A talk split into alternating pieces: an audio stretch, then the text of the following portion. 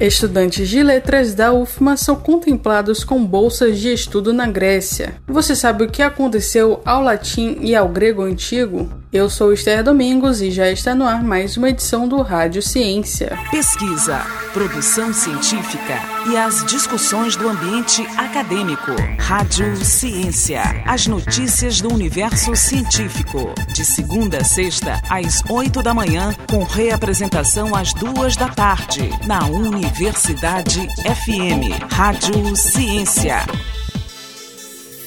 Estudantes de letras da U F M A são contemplados com bolsas de estudo na Grécia.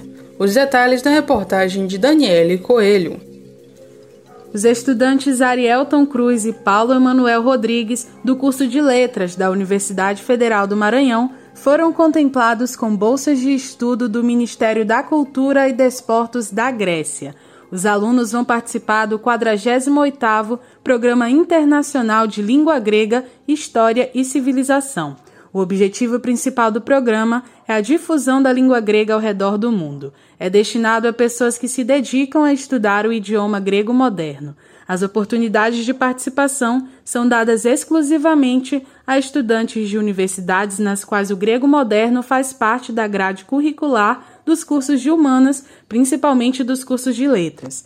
O professor de latim e grego moderno, Edson Reis Meira, fala como se deu a inserção desta disciplina na estrutura curricular da U F M A. Entre dois mil e dezesseis e dois mil e dezessete, eu comecei a fazer contatos com o Ministério da Cultura, lá da Grécia, eh, solicitando o credenciamento da U F M A eh, como universidade parceira.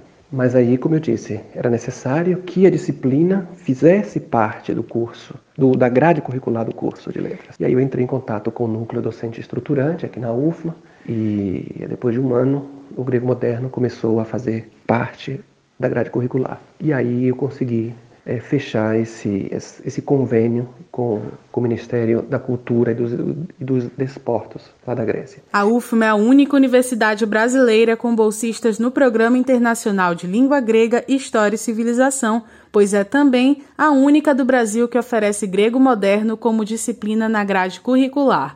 Nas outras instituições de ensino, a disciplina é oferecida apenas como curso de extensão. Segundo o professor Edson, além da importância para a trajetória acadêmica e pessoal dos alunos, esse feito é muito importante para a instituição. Nesse processo de internacionalização que a U F M A tem buscado, eu acho que é muito importante. É, abre a possibilidade não somente é, de alunos da U F M A participarem desse programa de aperfeiçoamento em grego moderno, mas também de estudos na Grécia, não é? E isso veio, como eu disse, veio fortalecer o nosso, nosso curso de grego aqui na U F M A. Essa, esse credenciamento que nós conseguimos em dois mil e dezenove veio fortalecer nosso, nosso curso aqui e, como eu disse, é, veio contribuir nesse processo de internacionalização que a U F M A tem buscado. Essa não é a primeira vez que alunos da U F M A participam do programa. Em dois mil e dezenove, o aluno Matheus Costa, também do curso de Letras, foi contemplado com uma bolsa de estudos presencial na Grécia. Em dois mil e vinte, em razão da pandemia, o evento foi cancelado. Já em dois mil e vinte e um, os alunos Paulo Emanuel e Arielton Cruz vão fazer parte do mais importante evento de grego moderno de maneira remota. Da Universidade F M do Maranhão, em São Luís, Daniele Coelho. Tome Ciência. Você sabe o que aconteceu ao latim e ao grego antigo?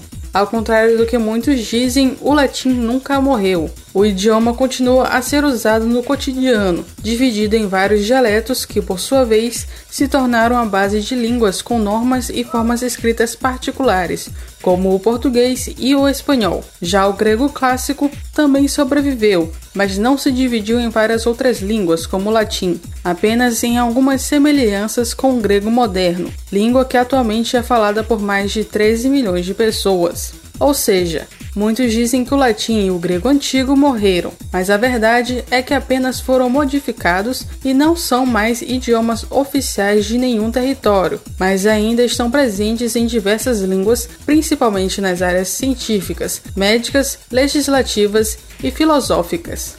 Você sabia?